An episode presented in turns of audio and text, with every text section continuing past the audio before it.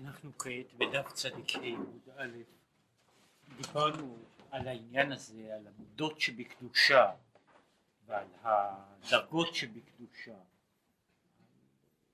עניינן, על מהותן, קצת בבחינה זו של אה, תורה, עבודה וגמילות חסדים, בחינת של קו הימין וקו השמאל,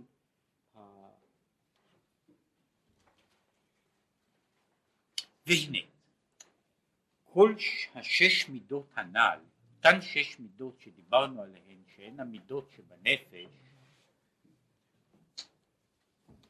הוא בחינת ו' שבשם הוויה ברוך הוא. כן, כל הבחינות הללו, שש הבחינות הללו, הן בחינת הו' שבשם הוויה. ובחינת הה' שבשם. יש הרי בשם הוויה יש בו גם ה' וגם ו', כן, מהו עניין בחינת, ה, בחינת הה' שבשם? הנה, תמונת וצורת הה' הוא שלושה קווים. ה' היא אות שבנויה משלושה קווים. שני קווים מחוברים ועוד קו אחד קטן נפרד. שני הקווים המחוברים הם בחינת מחשבה ודיבור. הקו השלישי הוא בחינת מעשה.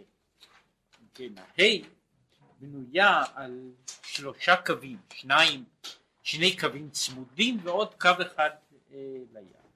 והוא הבחינה, הוא בחינת,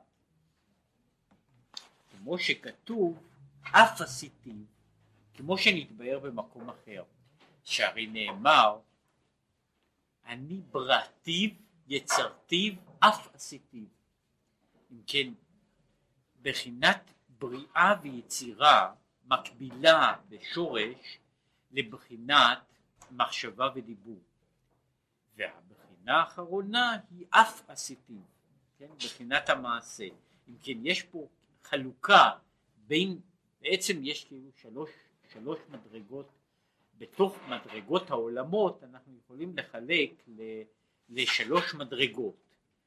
המדרגה האחת עולם, עולם האצילות, שהיא בחינת הנבדל, כן, בחינת האלוקות, יש בחינת עולם הבריאה ועולם היצירה, שלמרות שיש ביניהם הבדל בדרגה, מכל מקום, מכל מקום, הם שניהם עולמות הנעלמים מאיתנו, אבל אין, אין היותם נעלמים קשורה בזה שהם שונים בתכלית, אלא בקוצר המשיג.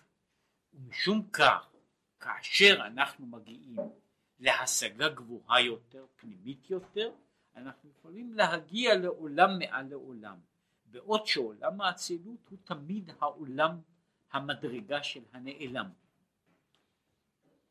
עולם העשייה הוא על כל פנים חלק ממנו העולם שבו אנחנו נעים. זאת זהו העולם שלנו, אנחנו חיים בעצם בעולם, ה, בעולם העשייה, אנחנו חיים בעולם העשייה הגשמי, אנחנו גובלים בגבולותיו של עולם העשייה הרוחני ואנחנו יכולים להתרומם בו בדרגות השונות שלו, מכל מקום אנחנו יצורים של עולם העשייה, כך שמבחינה זו יש אלה הן אה, שלוש דרגות וההבדל ביניהן הוא שוב הוא לא רק הבדל מבחינת המגע איתנו אלא גם הבדל מבחינה אחרת. עולם, עולם, ה, עולם האצילות הוא עולם בלי אני. אומרת, עולם האצילות אין לו, אף על פי שהוא עולם, אין לו תחושת אני. עולם הבריאה ועולם היצירה הם עולמות שיש בהם ביטול כלפי האלוקי. עולם העשייה בעיקרו הוא עולם שכולו אני. מבוסס, עולם העשייה הוא עולם ש, שבו האני הוא המרכז.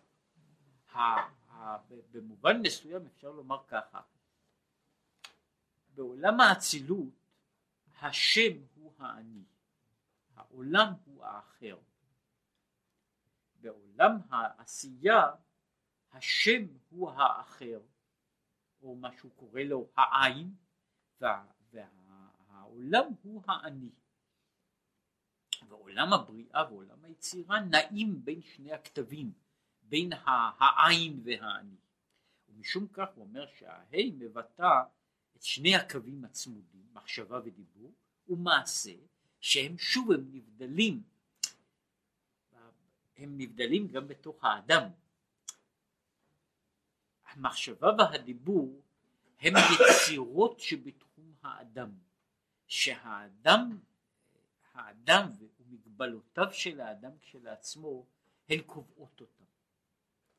עולם העשייה הוא עולם נוסף, הוא אף הסיטיב, משום שעולם העשייה איננו נקבע רק לפי מגבלותיו של האדם.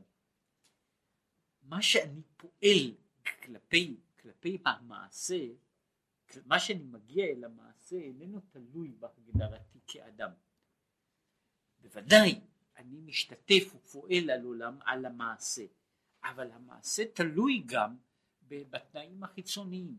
כן, מבחינה זו מחשבתי היא אה, ברשותי, רצוני אני מדמה את עצמי על כוכבי השמיים, רצוני אני מדמה את עצמי שם מתחת לאדמה, אה, ואותו דבר יכול אדם לדבר במה שהוא רוצה, כשהוא מגיע למעשה שם הוא נמצא בתוך הוויה מוגבלת, שם הוא יכול, הוא נמצא בגבולות של שהוא איננו יכול לעשות כל מה שליבו חפץ. יש, לכן ההבחנה הזו של מחשבה דיבור ואחר כך מעשה כהוויה נבדלת, מה שהוא קורא שני הקווים והקו השלישי.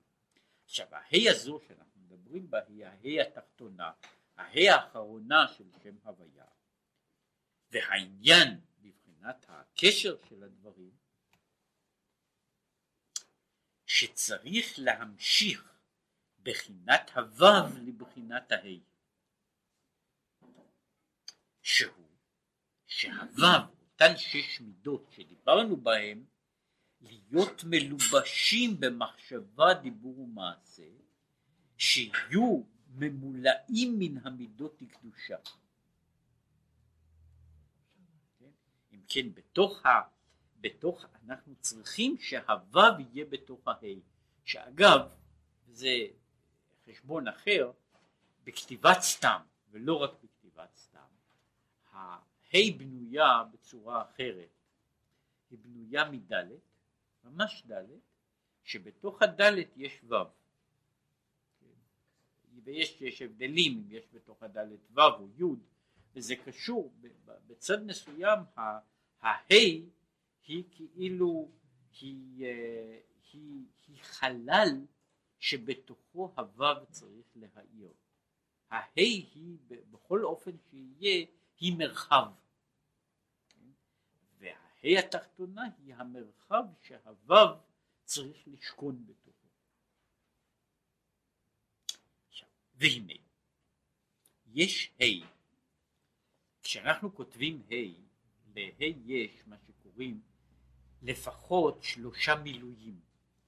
כלומר, כאשר, כאשר אני כותב יש אות כמו שהיא, א', ב', ג', ויש האות הזו במלואה, כפי שהיא נקראת, כפי ששמה, ויש, ממילא יש לאות, יש מילוי, כן? למשל ליוד יש מילוי שהוא ו' ד', כן? לאלף יש מילוי שהוא א' ל'. המילוי של הה' בנוי על שלוש אפשרויות, וזה קשור לשלושת ה... לארבעת הצורות העיקריות שבהן עושים את החשבון של של מילויי הוויה שהם השמות של, שהם כמניין מניין 45, 52, 63 ו-72 שהם בנויים בעיקר בהבדלים איך ממלאים את הה'. זאת אומרת שיש מילוי, מילוי ה' שהוא ה' י', ה' א' וה' ה'. עכשיו הוא אומר, כשאנחנו מדברים במילוי הזה של ה' שהוא ה' ה' ה' במילוי ה' שהמילוי שהוא ההיעלם, שהוא בחינת ה' המחשבה. כן. בדרך כלל אנחנו אומרים שהמלכות, המלכות, שה, שה, היא ההא התחתונה, היא עולם המעשה, היא העולם, היא העולם, עולם המלכות, או מה שבמקום אחר קוראים לו עולם הדיבור. בתוך ההא, במילוי, שהוא הצד הנסתר של האות, המילוי של האות הוא ה' אחרת. כלומר כל ה' היא ה' כפולה, היא ה' אחרי ה', והה' השנייה בתוך, המ... בתוך הדיבור יש המחשבה, שהמילוי הוא בחינת ה' המחשבה. כי כמו שיש ה' מוצאות בדיבור, כך הם במחשבה. שמשהו מחשב הוא מדבר. אומרת, הדיבור הוא, הוא הגילוי של המחשבה, או אני יכול לומר שבתוך הדיבור נמצאת המחשבה בהיעלם. המחשבה היא החלק שאיננו מופיע בדיבור, אבל הוא הרקע של הדיבור, הוא החלק הנסתר שנמצא המילוי של הדיבור. ויש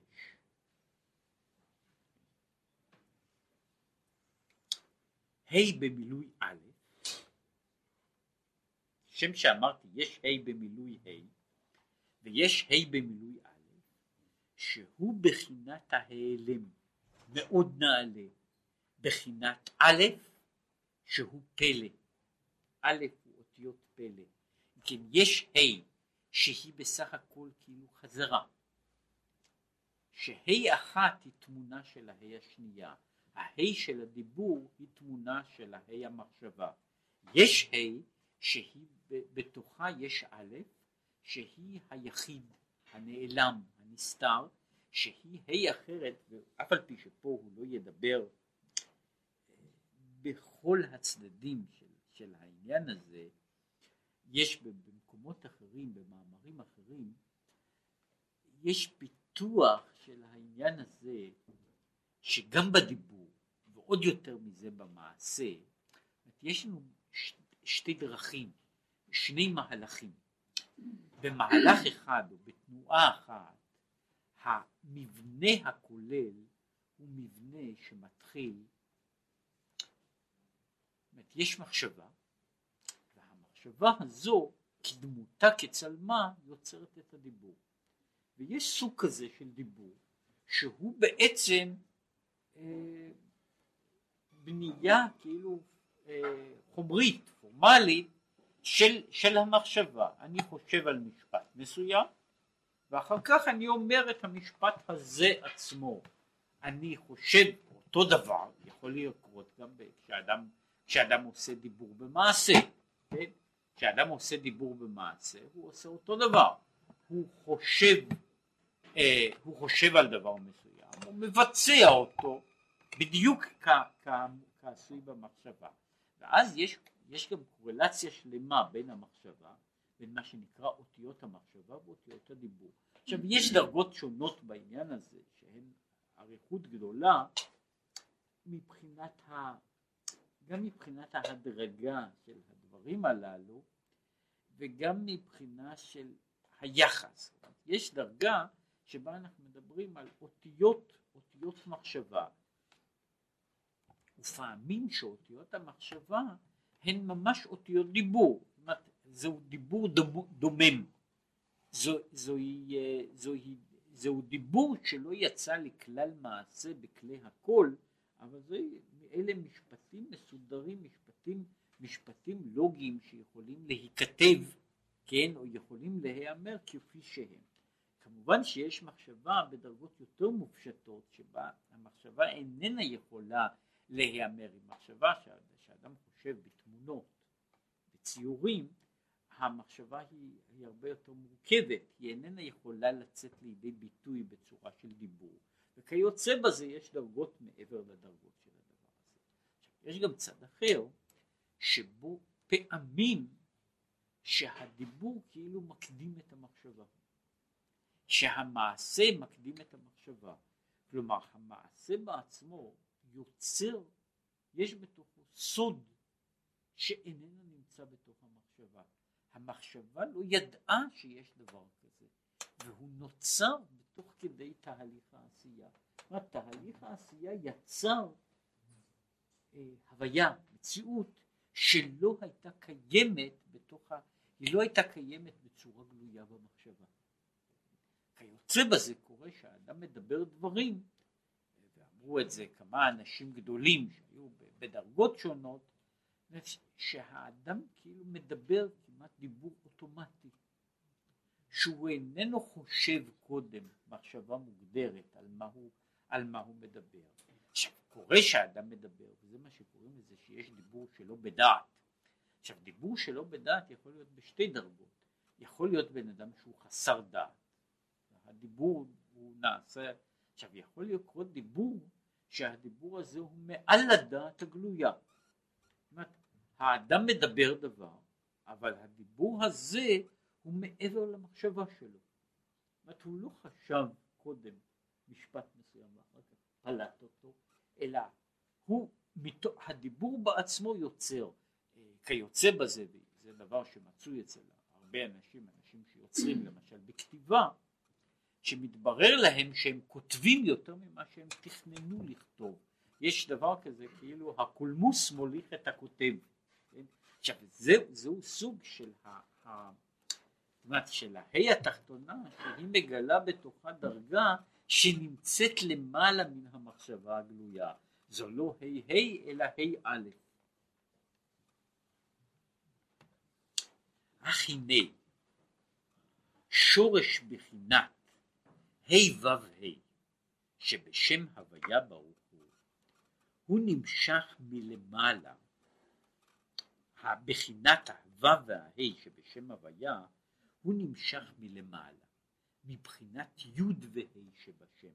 זאת שם הוויה בנוי כאילו משני חלקים, חלק עליון שהוא הי' והה' הראשונים, והחלק התחתון שלו שם הו' והה'. אנחנו דיברנו עד עכשיו על הו' והה'. על החלק התחתון של שם הוויה. עכשיו החלק התחתון הוא הגשמה או התגלות של החלק העליון של היוד והה.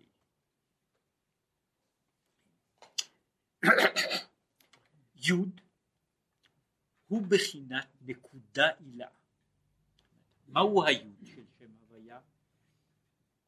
הוא הנקודה העליונה, זאת אומרת הוא הראשית אם לדבר במונחים האנושיים, הוא ראשית נקודת ההכרה. נקודה עילאה, הוא בחינת מה שכתוב, ויצא כברק חיצו. דהיינו, ראשית ומקור התהוות העולמות והתחדשותם מאין ליש ואפס המוחלט, כי במחשבה אחת ברא את העולם, שבכל הבחינות מלא כל עלמין וסובב כל, עלמין אינן אלא מחשבה אחת. כן, יש מה שהוא קורא לו הניצוץ הראשון, הברק המבריק.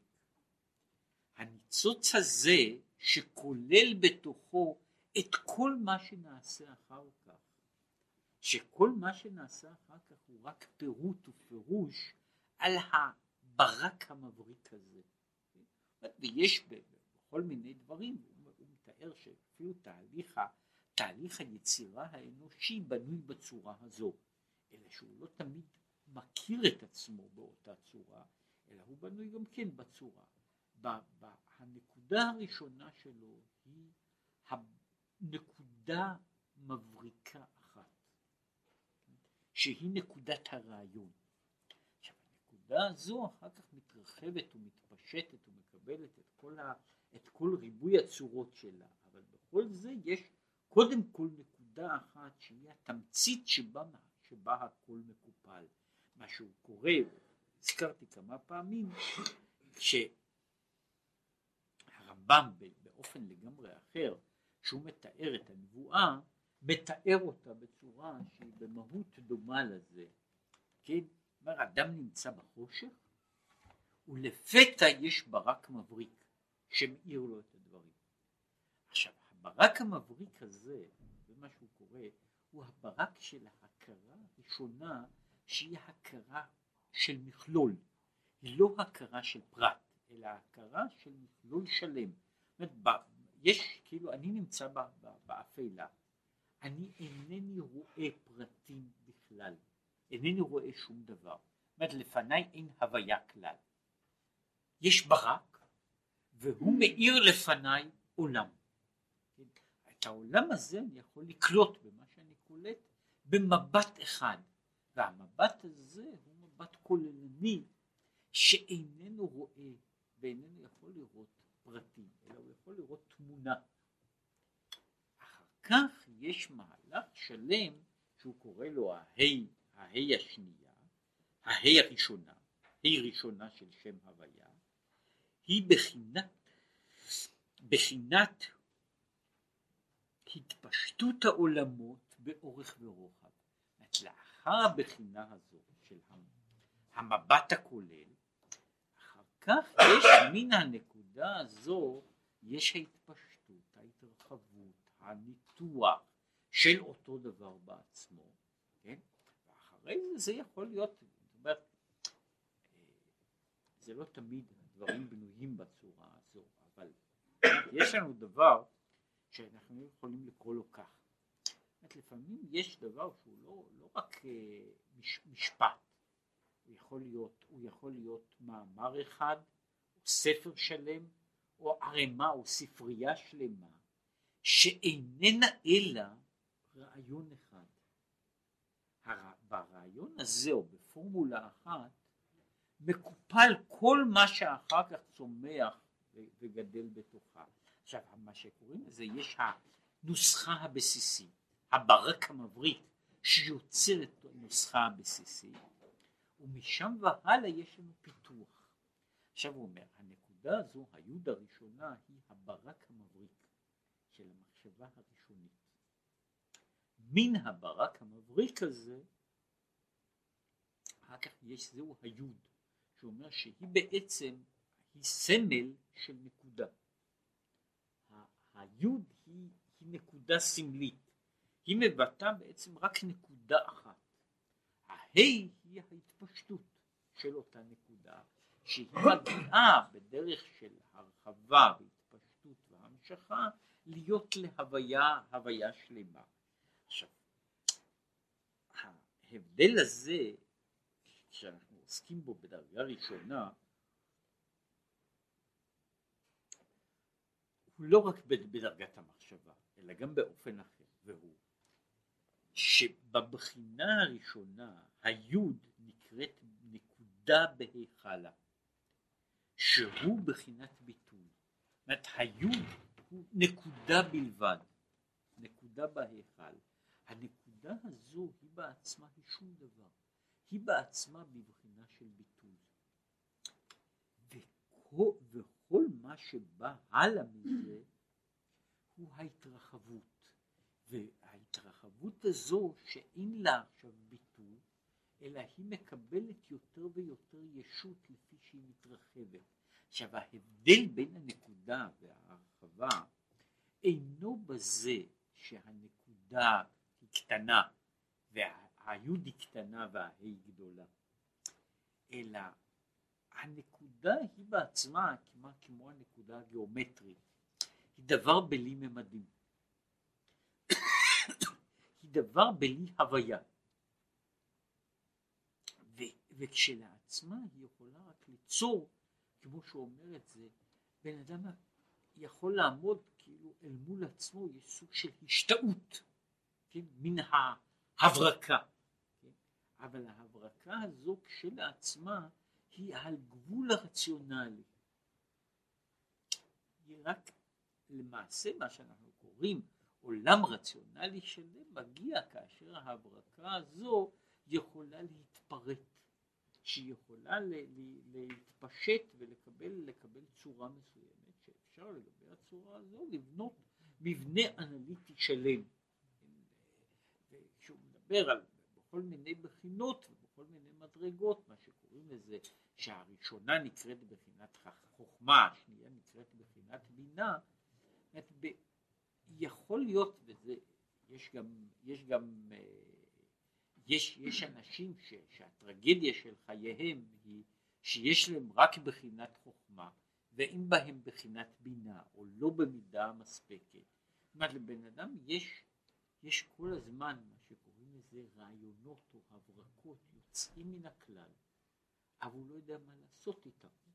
ופעמים גם אחרים אין, לא יודעים מה לעשות איתם. זאת אומרת, קורה, והיו אנשים, אנשים גדולים בכל הדורות, שהברקותיהם היו למעלה מהשגת עצמם. ובן אדם כותב לפעמים דבר שכנראה הוא בעצמו איננו מבין את כל מלוא, את כל מלוא, את כל האימפליקציות של זה, משום שהוא לא חשב, הוא לא יכול היה להביא אותו, ופעמים הדבר לא היה ניתן מסיבות אחרות, הוא לא היה ניתן להבנה או להבחנה, הבחנה אינטלקטואלית. לפעמים בגלל זמן, בגלל מקום, בגלל מגבלות, אבל הרבה פעמים בגלל מגבלות האדם עצמו. ולכן יכול להיות אדם שיש לו, הוא כל ימיו בנוי בהברקה, כן? וההברקה הזו בעצמו איננו מבין מה שהוא עושה. אידך גיסא, אידך גיסא, יש אנשים שהם גדולים בבחינת בינה. כלומר, כש, כשהוא קולט רעיון, כשהוא מקבל איזה, איזה רעיון, הוא יכול לפתח אותו בצורה שהיא אה, נפלאה, אבל הוא איננו יכול להמציא אידאה חדשה אף פעם, או לעיתים רחוקות מאוד יכול להמציא אידאה חדשה. עכשיו, בזמנים מסוימים, שוב, ובאופנים מסוימים, אנשים כאלה הם עושים יצירה יוצאת מן הכלל, כן? שאם אה, אה, יכול, לפעמים יכול לעקוב על, אחרי זה, יש, יש מעקבים כאלה מתולדות האומנות עד לתולדות המדעים, עד לתולדות הרעיונות, שלפעמים אפשר לראות שהרעיון הבסיסי, האידאה הבסיסית, נמצאת אי שם באיזשהו מקום, באיזשהו חומר קדום. אבל הרעיון הזה במקור שלו לא הגיע לידי פיתוח. והוא נשאר רק בגדר של הברקה, ולפעמים רק הברקה מילולית. ההברקה המילולית הזו נשארה במקומה. מישהו אחר פיתח אותה ועשה ממנה עולם שלם. אה, למשל, יש, אני חושב שזה שייך לתולדות הפילוסופיה, המשפטים הראשונים של דקארט, כן, אני חושב מכאן שאני קיים, הם לא של, המשפט הזה הוא לא של דקארט. הוא נמצא כבר, הוא נמצא אצל אחד, מ, אני חושב, מאבות הכנסייה, אצל טרטוליאנוס. אז הוא נמצא שם כמשפט, אבל טרטוליאנוס לא עשה מזה שיטה פילוסופית. זאת אומרת היה שם העניין הזה, ההברקה הייתה קיימת, הרעיון, הרעיון כברק מבריק היה קיים, מה שלא היה קיים לא יכול היה לבנות מזה שום דבר, לא יכול, לא רצה, זה לא עניין אותו לבנות מזה שום דבר, אז נשאר ככה, יש, יש, יש שברי נצנוצים של פזורים בכל מיני מקומות ולא הגיעו לכלל שיטה. להפך, יש אנשים שגדולתם היא, כן, שאם אני מנסה לחפש, זאת אומרת ש, שהרעיון הבסיסי הוא אולי משפט אחד, נקודה אחת, כן, אבל הוא יכול היה לבנות מן הנקודה הזו, הוא היה גדול בבחינת הבינה, ובנה מן הנקודה הזו בניין גדול, בניין חשוב, כן, שאפשר מהבניין הזה, הבניין הזה יכול אחר כך להכיל דברים. יש הבדל שנקודת החוכמה, הנקודה הראשונה הזו, היא בעצמה בחינת ביטול, משום שאין לה גם השגת ערך עצמה, אין לה ממדים, אין לה מרחב. היא בעצמה, היא, היא שום דבר, היא, היא בעצם מין נקודה כזו של ההתבוננות, של הסתכלות, כמעט של השתאות. מה קורה? יש, יש הרחבה, וההרחבה הזו כשנבנה בניין, הבניין הזה מתחיל לקבל עצמיות, הוא מתחיל לקבל במובן מסוים, הוא מתחיל לקבל ישות.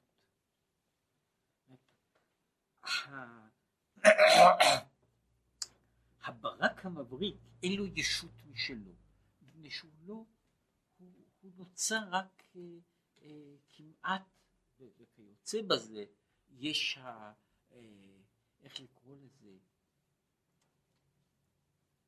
התופעה, החידוש האקספרימנטלי. ראיתי תופעה בעולם. אז התופעה הזו היא תופעה, היא לא עושה שום דבר.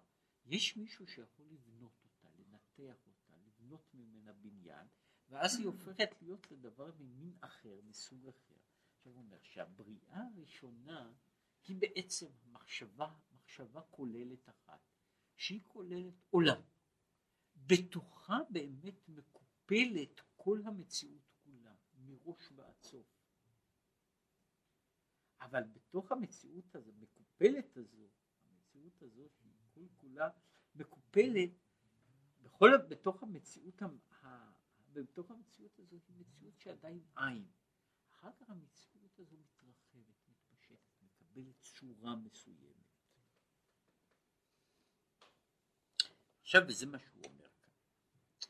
והנה, כל המידות דמחשבה ומחשבה, כל המידות, מחשבה, דיבור ומעשה דקדושה, שהם בחינת ו"ה שבשם, הוא נמשך מבחינת הביטול.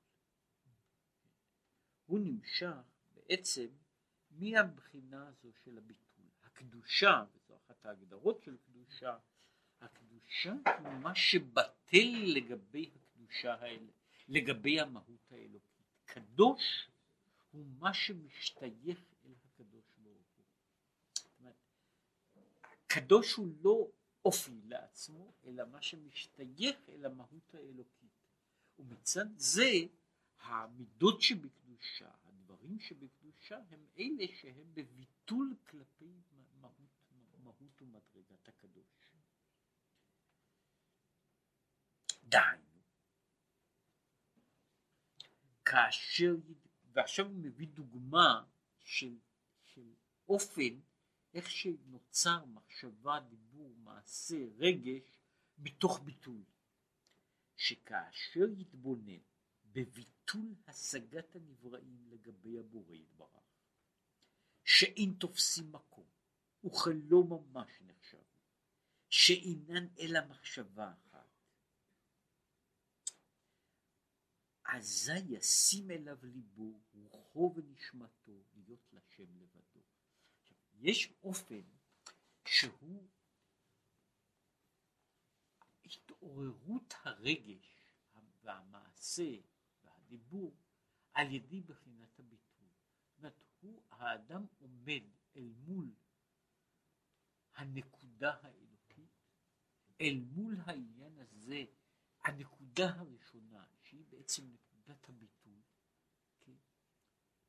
והביטול הזה מביא אותו להכרה שכל, שכל המציאות כולה איננה שווה, זאת אומרת, התפיסה הזו של הביטול היא ביטול של המציאות, והביטול של המציאות הוא מעמיד בתוך המציאות רק את השם לבדו. וממילא כל מה ששייך, שייך רק לו. כל מה שהוא עושה, שהוא חושב, שהוא מרגיש, שייך רק לו. זוהי בחינה של עבודה שנובעת מבחינה של ביטול, לא רק של ביטול אני, אלא של ביטול כלל המציאות. המציאות הזו למעשה, כל המציאות נעלמת. היא לא נעלמת בבחינה חזותית, בבחינה, בבחינה של, של חושית. היא נעלמת בבחינת, בבחינת, בבחינת החשיבות שלה. זאת אומרת, היא נעלמת משום ש, ש, שכל כולה, כל כולה איננה אלא מצטמצמת באיזושהי, באיזושהי נקודה אחת. זה מעין, אף על פי שהוא לא דומה, רק בגלל שה, שהאסטרונומיה שלו לא הייתה מספיק טובה. כשהרמב"ם מדבר על העניין הזה, כשה, מתאר, יש לו תיאור גדול של הקוסמוס בהתחלת, בהתחלת ספרו. יש תיאור קוסמולוגי גדול, הוא כותב, כאשר האדם מתבונן בזה, נופלת מיד הוא מגיע לאהבה ויראה. כן? שבלי ספק הרמב"ם היה בן אדם מהסוג הזה של האנשים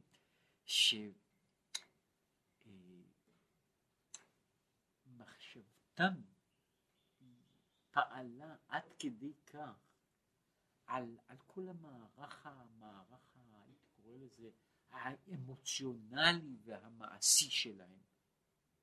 ויש די מעט אנשים שיכולים להגיע בכלל למדרגה כזו, והוא קצת ידבר בזה. זאת אומרת, יש מעט מאוד אנשים שיכולים במחשבה מופשטת או לא מופשטת להגיע להתעוררות גמורה של כל, של כל מה, שמתרחש בתוכו רק מתוך מחשבה. עכשיו, אם הוא היה מתאר, זאת אומרת, בתוך דמות עולם כמו שאנחנו מתארים, הוא היה מתאר, נאמר, את העולם, רק, רק לדוגמה, כאשר בן אדם עוסק כעת באסטרונומיה, והוא חושב על זה, נכון שיש הארץ ומלואה, כן? יש כדור הארץ ויש בו הרבה דברים, ויש בו, יש בו בהיקף הגדול מעצמות, ובהיקף הקטן מלחמות, ובהיקף היותר קטן יש לו שם, יש קטטות ויש צלחות שנשברות. עכשיו כל הדברים האלה הם כולם אמת, הם כולם אמת, אבל כאשר האדם מסתכל בתוך התמונה הזו בהיקף יותר רחב, כן, בהיקף נאמר של השמש, אז כדור הארץ נעשה הרבה יותר קטן. כאשר הוא מסתכל בו במערכת יותר ויותר ויותר גדולה, המציאות של העולם שהוא חי בו היא מתגמדת לעומת מציאות, מציאות יותר, יותר גדולה. עכשיו בבחינה הזו, בן אדם יכול, יכול להגיע לצד הזה, זהו הביטול שהוא מעבר לזה, שהוא ביטול כל המציאות לגבי הקדוש ברוך הוא. עכשיו הוא אבל אך אם ירצה האדם לעורר את האהבה להשם בלבד במידותיו הטבעיים, זוהי אהבה או יראה שמתעוררת מחמת ההתבוננות. עכשיו, אם היא מתעוררת, היא מתעוררת בעניין הזה שהרגש הזה, שהוא רגש אה, אומרת, מיוחד בין של אהבה בין של יראה הוא בעצם מעמיד את התחושה הטבעית שלו או את, ה, את האמוציה הטבעית שלו. כל זה נעשה פשוט בלתי חשוב. נשאר התמונה כאילו תמונת העולם מתגמדת והולכת אל מה שהוא באמת חשוב וכאשר הוא מגיע לתמונה כזו אז יש רק דבר אחד, יש רק אובייקט אחד נשאר בתוך העולם. כן? כאשר הייתי אומר שכל העולם שהוא חי בו, הוא נעשה בחינה, הוא כאילו מתגמד, כמו, כמו שיש בתמונה גדולה, אני מגיע להיקף יותר ויותר ויותר גדול. התמונה, מתג... התמונה של הפרט הקטן שאני מכיר, הוא מתגמד והולך, וקודם הוא נשאר כתם קטן, ואחר כך הוא נעשה נקודה או פחות מנקודה, ואחר כך הוא נבלע בתוך תמונה אחרת. וככל שבן אדם מתבונן יותר בהיקף הגדול, התמונה הקטנה של הווייתו היא נעשית, נעשית לא רק הווייתו הפרטית, אלא הוויה, הוויית הכלל, היא נעשית אה, חסרת משמעות. ואז יש לו רק דבר אחד, נשאר רק אובייקט אחד בתוך, בתוך המציאות. בערך מה שהייתי אומר, מה שהיה קורה אם מישהו היה צריך היה להסתכל במקום רחוק, זאת אומרת, אם, אם, אם ייסע אי פעם אסטרונאוט אפילו ל, ל, ל, לאחד הכוכבים הרחוקים, כן, לא אפילו כוכבי הלכת הרחוקים, אז כדור הארץ יהיה בכל פעם יותר קטן, ובכל פעם הוא יהיה יותר קטן, והוא יהיה נקודה פחות חשובה בתוך המכלול, עד שבמרחק מסוים הוא הופך להיות ל... יש שם מין דבר כזה שבסוף לא רואים אותו בכלל, כן? לא רואים אותו בכלל, והוא נעשה, מה זה לא משנה עכשיו שהוא רואה את התמונה הזו, אה, הוא יכול לראות תמונה, היקף לגמרי אחר. עכשיו, אם אדם רוצה לעשות, לא לעבור בדרך הזו, אלא הוא רוצה לעורר אהבה לשם במידותיו הטבעיים, הרי הוא מפריד שם י"ק מו"ק. אז באותה שעה השם, יש החלק הראשון של השם שקשור, הוא אמר ככה, החלק השני של השם עוסק במידות, במידות הקדושות ובמעשה ובדיבור ובמחשבה שבקדושה, זה ו"ה. היוד והה עוסקים במחשבה ובמה שנמצא מעבר למחשבה. עכשיו, אם יש רצף וה, והרצף הזה הולך שהוא מגיע, יש הכרה, אחר כך יש התבוננות ואחר כך ההתרגשות האמוציונלית הולכת בהתאם לזה. אז יש רצף שבו האני האנושי מתגמד. הוא מתגמד מפני שכל המציאות מתגמדת. היא למעשה נעלמת.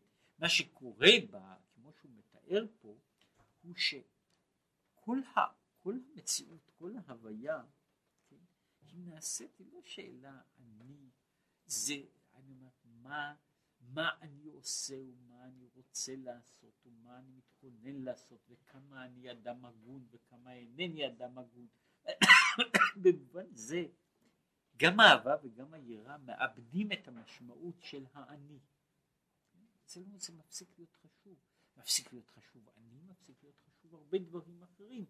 ומה שנשאר זה יש רק, נשאר אובייקט אחד בתוך המציאות.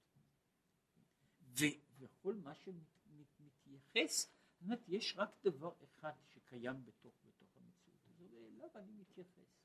כל השאר הם עכשיו נעשו, נעשים אה, אה, חסרי משמעות. זאת אומרת, יש, יש תהליכים כאלה של, של התבוננות בדרגות שונות, יש, יש אותו תהליך, וזה, וזה מתואר על זה, מה זה בעצם עובד עבודה זרה? עובד עבודה זרה זה כמו עיקר שנמצא בכפר, והשוטר שבכפר הוא האישיות הגדולה ביותר בעולם. ו, וכשאני נמצא שם, את אומרת, אז אני אומרת, אני, אפילו כשאני יודע שיש מילה כזו כמו מלך, אין למילה הזו משמעות. סיפרו, אינני יודע כמה שזה נכון, זה לא, זה לא נשמע כמו דבר נכון, אבל הוא נשמע כמו דבר אמיתי, אה, ש, שביקר פעם המלך, מלך פרוסיה, פרידריך, ביקר פעם בכיתה של בית ספר. ו... והוא ביקר שם ומאוד מאוד התפלא, כן? המורה לא שם לב בכלל אליו, הוא נכנס וישב, המורה ממשיך כדרכו. אחר כך קורא לו, מה ייתכן? אדוני המלך, אם הילדים היו יודעים שיש בעולם מישהו יותר חשוב ממני, כל יראת הכבוד שלהם הייתה נמוגה מיד. עכשיו זהו חלק, זהו חלק מהעניין, זה בעצם העניין של עבודה זרה, של הבנייה של עבודה זרה. הבנייה, זאת אומרת, אני בונה איזה סמכות קטנה, והיא נעשית עולם שלם. עכשיו יש קורה, וזה קורה אגב, זה קורה, לפעמים זה קורה כשאדם, כשאדם מסתכל בלול של תרנגולים, הוא יכול לראות אותו דבר, יכול לראות, יש שם היררכיה. יש משטר שלם, יש עליו מחקרים גדולים, על סדר הניכור של התרנגולים, אז יש שם היררכיה, כן, יש עולים ויורדים וכל מיני דרגות, אז זה כשאני תרנגול שחי בלול, אז זה בוודאי זה ממלא את כל עולמי, כן, מי מנקר את מי, כן, עליתי בדרגה אחת, ירדתי בדרגה אחת, אני עכשיו, איך קוראים לזה, דרגה י"א אקדמאים, כן, זה דבר מאוד חשוב, כן, זה, זה בערך אותו דבר כמו בלול, כן, עליתי שם דרגה אחת, אני עכשיו מנקר את זה, כן, והוא כבר לא מנקר אותי, כן, זה, יש תיאורים מקסימים של העניין הזה, שהם כל כך מזכירים את החברה האנושית, שלפעמים זה שאלה מה, מי מחכה את מי, אם בכלל. אבל, אבל כשאני יוצא מתוך זה, כשאני יוצא מתוך זה, כשאני יוצא מתוך הלול, כשאני מסתובב, בסך הכל יושבים שם כמה תרנגולים בלול, והם מצפים שמישהו יביא להם את הגרעינים. ונכון שהם עושים סדר ויש להם חשיבות גדולה ומחשיבים את עצמם הרבה מאוד, כן? וכל זה הוא בסך הכל רק לול קטן, זהו מה שאומר פה, זוהי בחינה של הסתכלות, זאת אומרת לו היה יכול להיות שיהיה, שיהיה איזה תרנגול שיהיה לו השגה על סדר העולם, אז יכול להיות שלא היה כבר מחשיב כל כך הרבה מה קורה שם, באיזה סדר מדרגות הוא עומד בלול. וככל שמישהו משיג יותר את הסדר הזה, זאת ככל שאני משיג יותר את הסדר הגדול, הדברים שנמצאים במרחב הקטן נעשים יותר קטנים. מבחינה זו כל עבודה זרה היא ביסודה החוסר ההתייחסות הפוכה שהדברים הקטנים הדברים הקטנים באיזושהי דרגה כאלה או כאלה הם הופכים להיות הדבר שקובע את, את, סולם הערכים. עכשיו כל זה הוא כאשר יש רצף, מה שמתחיל מן, ה, מן הנקודה של ההשגה הראשונה, זאת אומרת מההשגה שהכל הוא מחשבה אחת, הכל הוא דיבור אחד, כן? ו, ושבו כל העולם בטל כלפי הדיבור הזה, ואז אני, יש לי איזה... מה קורה כשיש הפרדה? שהו"ו ה' שהמידות עושות לבדן את המאמץ, לא על ידי התבוננות שבבחינת ביטוי, אלא שבן אדם רוצה להגיע לאהבת השם וליראת השם מכוח, מבחינה זו מלמטה, לא מלמעלה, השם בלבד, במידותיו הטבעיים. אז שהוא מפריד, שהמידות אצלו בבחינת יש. כל המידות ש, שנמצאות אצלו הם יש, יש להם מציאות. מה זאת אומרת? ואהבה, יש יש, ואהבה מורגשת. יש מי שהוא אוהב בלבד, יש מי שהוא ירא בלבד, אבל המידה הזו באה, מדוע היא באה ככה? משום שהיא מידה שיש לה רק, המטען שלה הוא במידה רבה הוא אמוציונלי, היא לא באה מלמעלה, היא באה מלמטה, ועכשיו הוא אומר את זה, שגם כש, כשקיים דבר כזה כמו אני אוהב את השם, את השם לבדו, וזה, וזה שאלה כמה אני יש שם. שמעתי פעם, יש, יש, יש מנגינה מאוד, מאוד, מאוד נפוצה על, ה, על הקטע הזה בזוהר, כן, אנא עבדא דקוצ'ה בריחו. שמעתי איזו הערה, שאני לא חושב שהיא לגמרי מבודחת, של, של איזה צדיק מהזמן הזה שאמר שבמנגינה הזו אומרים כל כך הרבה פעמים אנא עד שמגיעים לקודשא בריחו. כן? זאת אומרת, הבעיה היא ש... זאת אומרת, קורה שיש הרבה מאוד אני, כן? נכון שכל זה עוסק באהבת השם, אבל יש אני, אני, אני, אני, אני, וכל זה הוא יש.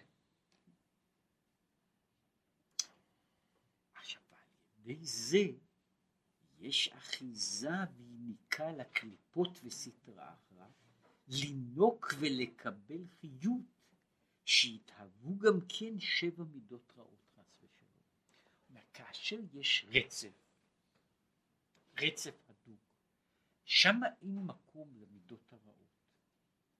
כאשר יש אני, ולו גם בבחינה של קדושה, הזה יכול עכשיו להיות רקע בשביל להתהוות אני שאיננו אני של קדושה. זאת ברגע שבמובן מסוים יש פה העתקה, כאשר המרכז של ההוויה הוא השם לבדו, שם אין מקום לקליפה. כאשר המרכז של ההוויה הוא אני, ולו גם אני אוהב את השם, או אני ירא את השם, אבל כיוון שזה עומד בסופו של דבר על אני, האני הזה עובר אחר כך איזה מעתק.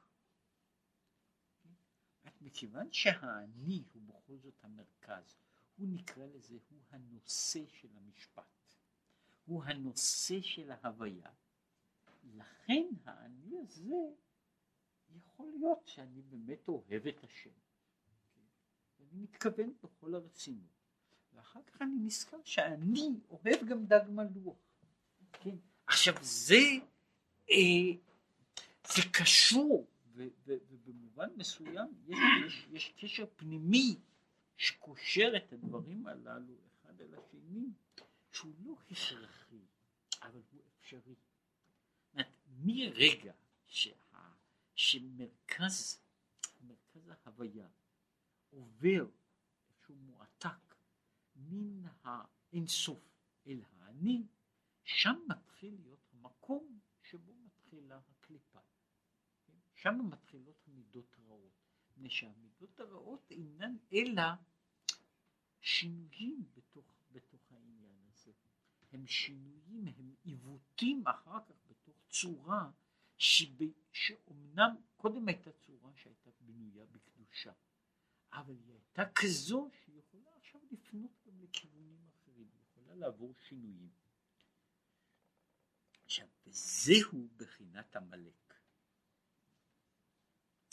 שהוא בחינת היש, שהוא העושה ומגדיל היש, הפך הביטוי שנמשך מבחינת שם י"ה. עמלק הוא זה שנמצא שם ואומר אני קיים.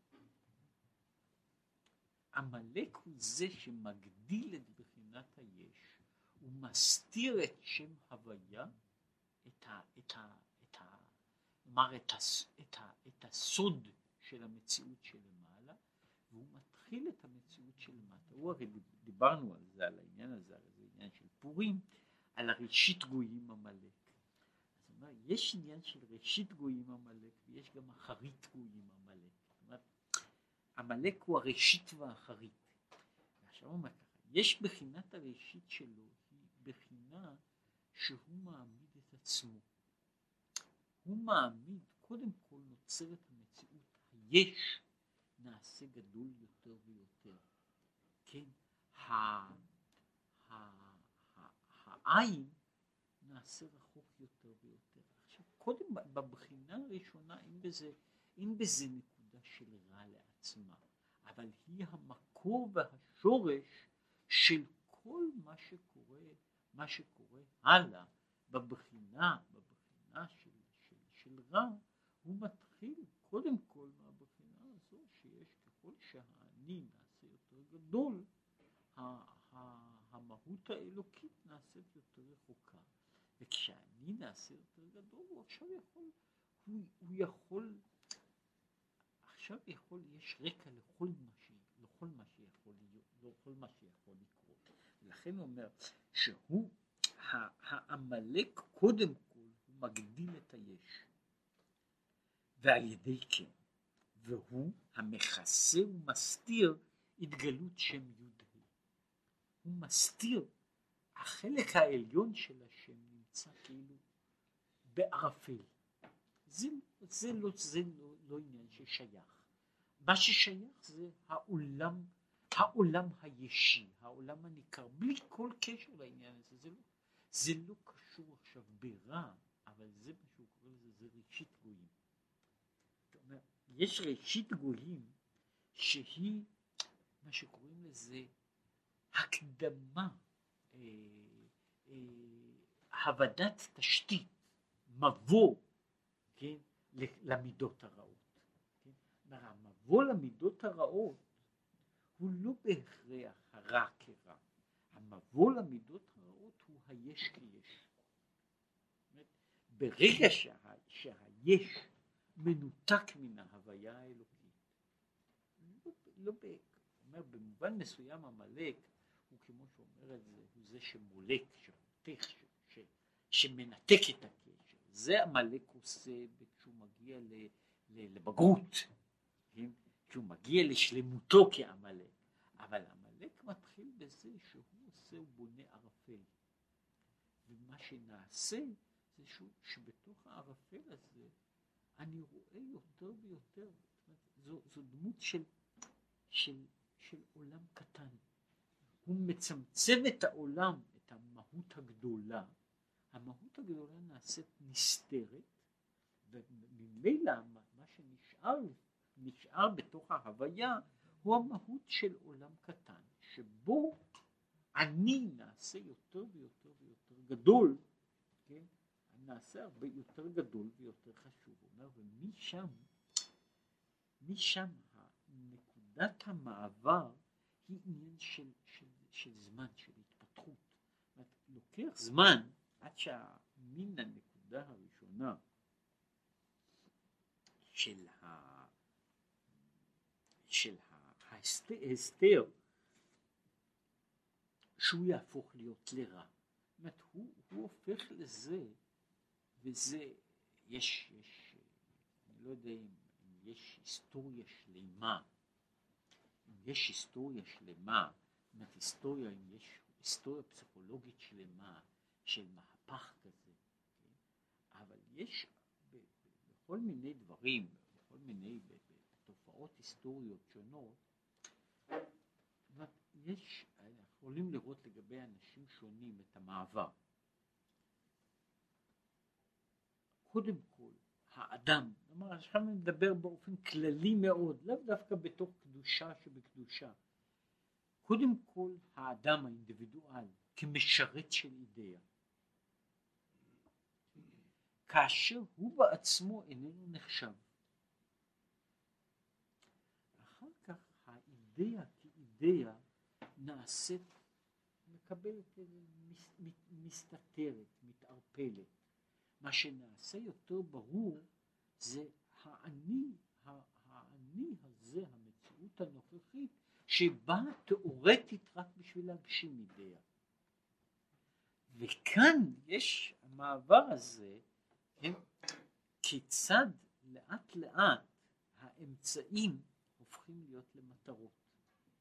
וככל שהאמצעים הופכים להיות למטרות, הם יותר ויותר פותחים את עצמם לנקודה של רע.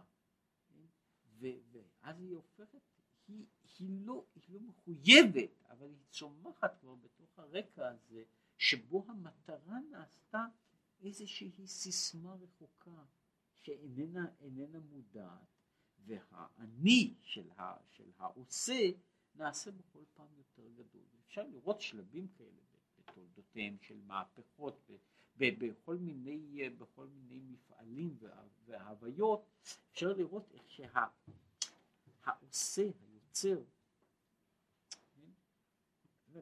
קודם הוא משרת, מבחינת ביטול, אחר כך הוא נעשה יותר ויותר עיקר, עד שלבסוף כל, כל האידאה אומרת, היא כבר נעשית, לא, היא רלוונטית, ואז מתחיל להיות העיוות, והוא נעשה יותר ויותר גדול, וזה בא בדרך הטבע, כלומר, יש לזה המשך, המשך טבעי, כן?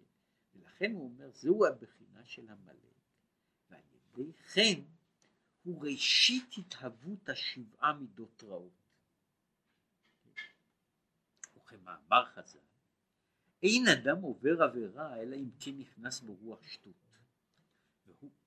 מסביר את זה בכמה פעמים, שהוא רוח המכסה ומסתיר בחינת הביטוי. זהו רוח שטות, רוח שטות הראשונה, יש כמה דרגות ברוח שטות. רוח שטות הראשונה היא שאני מכסה את בחינת הביטוי. וזו זו, זו נקודה ראשונה. מדוע הוא אומר את זה? מדוע הוא קורא לזה שזה רוח שטות? כי איזה הוא חכם הרואה את הנולד. הוא מגדיר ככה, מה זאת אומרת הרואה את הנולד? מאין באת? הרואה את הנולד זה שיודע, את, מבין את השאלה של מאין באת.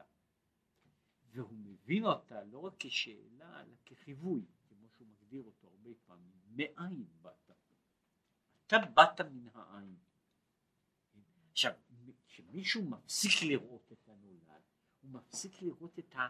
את התהליך הזה של, ה, של ההוויה מאין, אחרי שאין יותר זה, אז הוא אומר, אז הוא יותר ויותר, הוא מפסיק לראות את הנולד ולכן הוא יותר ויותר עם רוח שטות.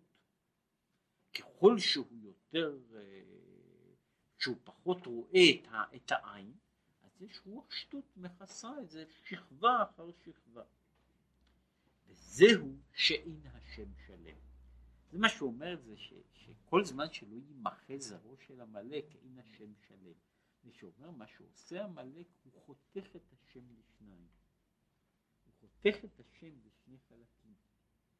והוא מעלים את, ה, את החלק, את החלק הראשון. ובתחילתו הוא לא מנסה, הוא לא עושה שום דבר לחלק השני. הוא רק משאיר אותו שהוא יעשה, שהוא ילך לבדו. כמו שפוצצים למישהו את הראש. רק נותנים לשאר ללכת לבד. כן, אז אני צריך להתפלא מה שאחר כך קורה מזה, שאחר כך, הוא, שאחר כך, כל, זה, שאחר כך כל זה מעלה בעשה, כן, שזה קשור לא, לא, לאותו דבר עצמו. זהו שאין השם שלם. עכשיו, העניין שם הוא שאין הכיסא שלם. אומר, הנה בחינת כיסא הוא כס א',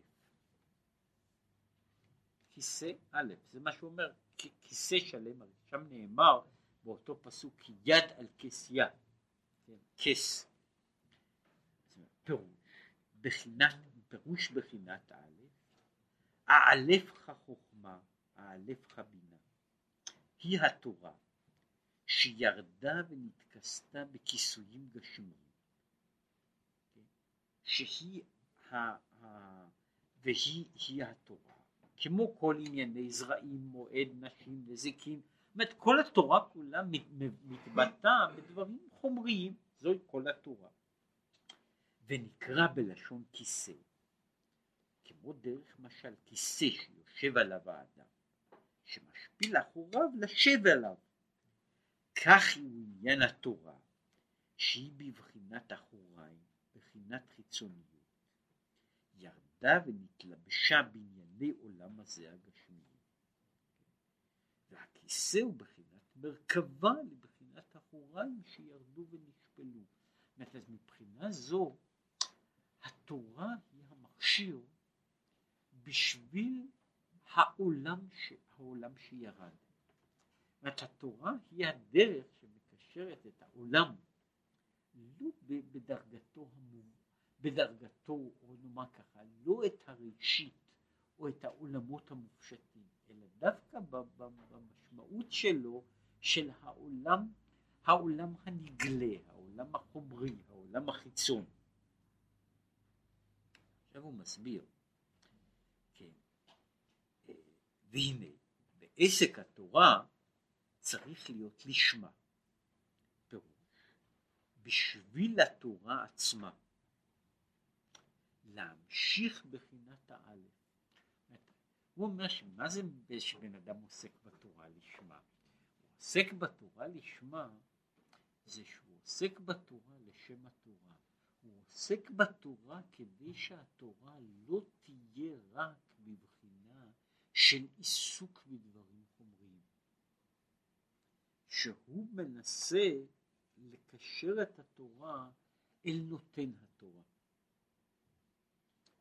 כמו שכתוב, ומי כעמך ישראל גוי אחד בארץ, שממשיכים בחינת יהודו יתברך אפילו בארץ. זאת אומר, הייחוד של עם ישראל הוא לא זה שיש מי שאומר אחד, אלא שהם אומרים אחד בארץ. אומרת, להגיד אחד בשמיים זאת לא רבותה. להגיד אחד בארץ זאתי הבעיה. זאת אומרת להגיד את האחד למטה זוהי הנקודה, הנקודה הגדולה. והמהות של ישראל היא לשמור את הייחוד האלוקי גם בתוך הדברים הנמוכים. וממילא גם כשהוא עוסק בתורה, שהיא הכיסא, צריך לדעת שזה כיסא של האלף. זאת אומרת שזהו כלי בשביל השראת שאין כן האומר אין לי אלא תורה. אומר האומר אין לי אלא תורה, אפילו תורה אין לו. למה? שזהו בחינת עמלק המפריד א'. זאת אז הוא יוצא שהוא משאיר, הוא משאיר את הכס שהוא נעשה, הוא נעשה, הוא כבר לא, הוא כבר לא כיסא שלם. הוא נשאר, זאת אומרת, הוא משאיר רק את החומר. הוא משאיר, זאת אומרת, הוא עושה, במובן הזה, הוא משאיר את התורה שתטפל בכל ענייני החומר. והוא בונה מזה, זה בעצמו נעשה, נעשה הוויה לעצמה ונעשה מטרה לעצמה. מה שאומר שהאומר אין לי אלא תורה. כשהוא מתעסק רק בעניין הזה, בזמן שאומר שהמטרה של התורה היא לקשר את העולם התחתון אל הקדוש ברוך הוא. וכאשר הוא מפסיק את זה, כאשר למעשה הוא אומר שיש דרגה, זה, זה דבר חמור מאוד מה שהוא נאמר כאן, שיכולה להיות מדרגה כזו שבה הוא התחיל בזה, שבה יש לבן אדם גם אהבה וגם יראה, אבל הן באות מצד עצמו, מצד אני. יש לו גם תורה, ובכל זאת הוא, הוא בבחינה של עמלק. מדוע? מפני שאומר עמלק חטף את הקשר אל המהות העליונה, אל השורש.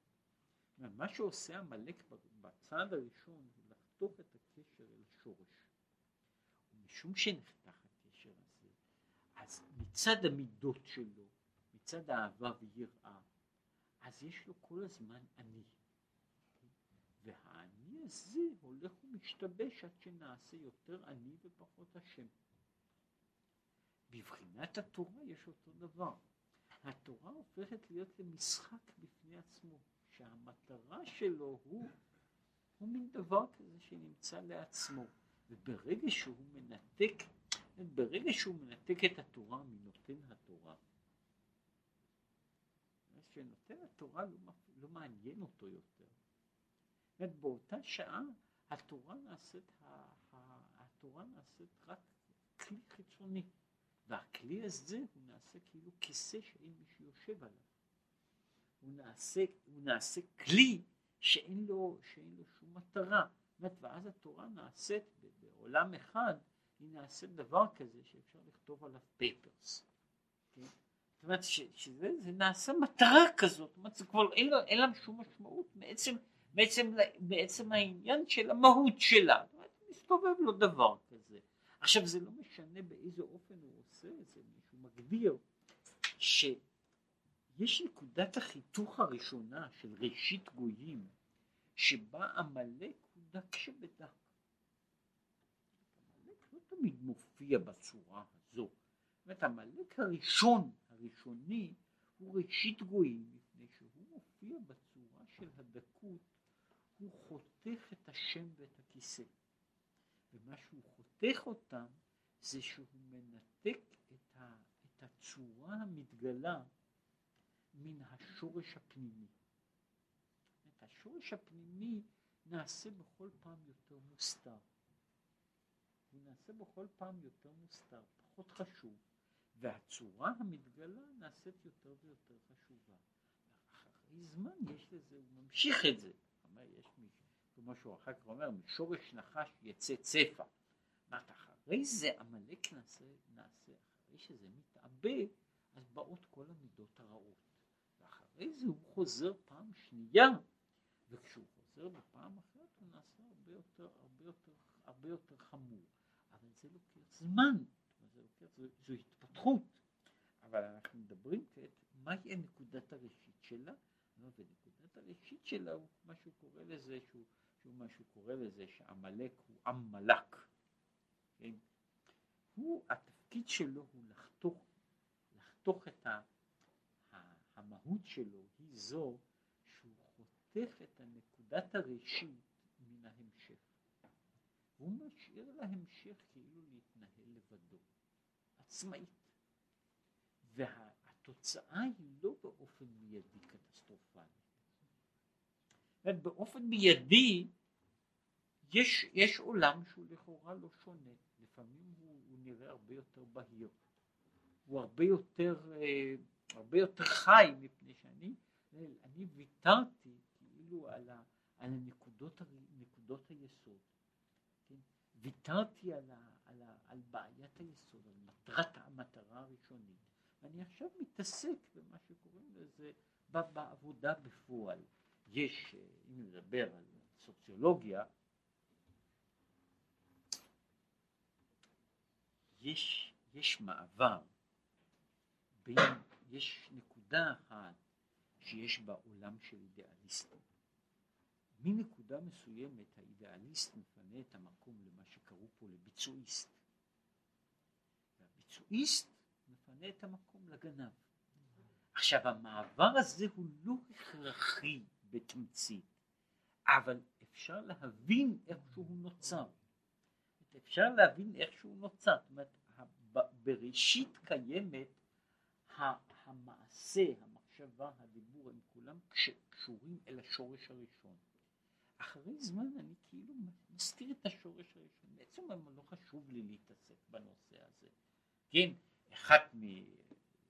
בין שזה טוב בין שזה רע, אבל אחת מן הנקודות שלא היו ניכרות, אבל היו מאוד קיימות בתולדות, בתולדותינו, זה היה זמן שבו הציונות הפכה להיות לציונות במרכאות. שהנושא הזה היה נעשה לנושא של בדיחה.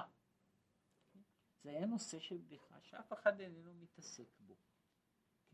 אף אחד איננו מתעסק בו. כאשר, כאשר ה, אה, כמו ש, ש, שסיפר לי פעם מכר באחד הקיבוצים, אומר, אני בצעירותי עוד ישבתי ו, ועסקתי ב, ב, ב, בדיון הזה, מה, מה היה, מה היחס בין לנין וקאוצקי, וזה היה, וזה היה מפריע לי לישון בלילות, מה, מה יקרה ככה או ככה. הוא אומר, יכול להיות שניהלנו אז רפת פחות טובה. אומר, הבן שלי לא מעניין אותו לא לנין, לא קאוצקי, לא הרצל, אבל הרפת שהוא עושה היא רפת מצוינת, כן? כן? אבל השאלה היא, ומה הדור הבא? זאת אומרת, אני מדבר עכשיו על, ה, על ההמשך של העניין הזה. זאת אומרת, יש, יש צד אחד שבו המעשה, העולם, העולם, הוא אומר ככה, העולם האמוציונלי קשור בביטול אל המהות העליונה. עולם התורה קשור בביטול אל המטרה שלו. ואז יש עולם אחד. כאשר בא עמלק, הוא קודם כל חוטף את זה. הוא חוטף את הקשר, את הקשר הרציף הזה, הוא מכסה את, החלק העליון. אחרי שמתכסה החלק העליון, אז יש כבר ההתחלה, אז נכנסים כבר שבעה עממים. אז שבעה גויים כבר נכנסים, יש להם כבר דרך, והם כבר נכנסים. כל אחד לפי דרכו כבר יש להם את המקום שלהם. והלאה והלאה ואז אחר כך יופיע עמלק בפעם השנייה ואז הוא כבר יופיע לא בתור מה שקוראים לזה אידיאולוג של המעשה אל מול ההלכה הוא יופיע בתור עמלק כן שהוא אומר את זה יש יש שם מעמלק הראשון עד עמלק האחרון זה זמן גדול של התפתחות ואף על פי כן זה אותו שורש כן שהוא העניין הזה של של המלחמה לשם בעמלק, כן? שזו המלחמה מול הערפל הזה שמסתיר לי את הנקודה העליונה. מול הערפל שהוא אחר כך מתעבה עד שאין יותר נקודה כזו. כן? עד שהנקודה, עד שהתחתון הופך להיות לעיקר ועד שהתחתון הולך, הולך והופך להיות לנקודה של רב. זה בעצם הוא אומר, זה המלחמה לשם בעמלק, מה שעושים בשבת הזו. כן, מה שעושים בפורים, עושים חגיגה קטנה, חגיגה קטנה לזיכרון. בשביל זה לובשים מסכות ופושטים מסכות, זה כל הסיפור של עמלק. כל הסיפור שם זה סיפור של מסכות. כן, כל העניין של עמלק זה שצריכים להוריד את המסכה ולראות מה נמצא מאחורי.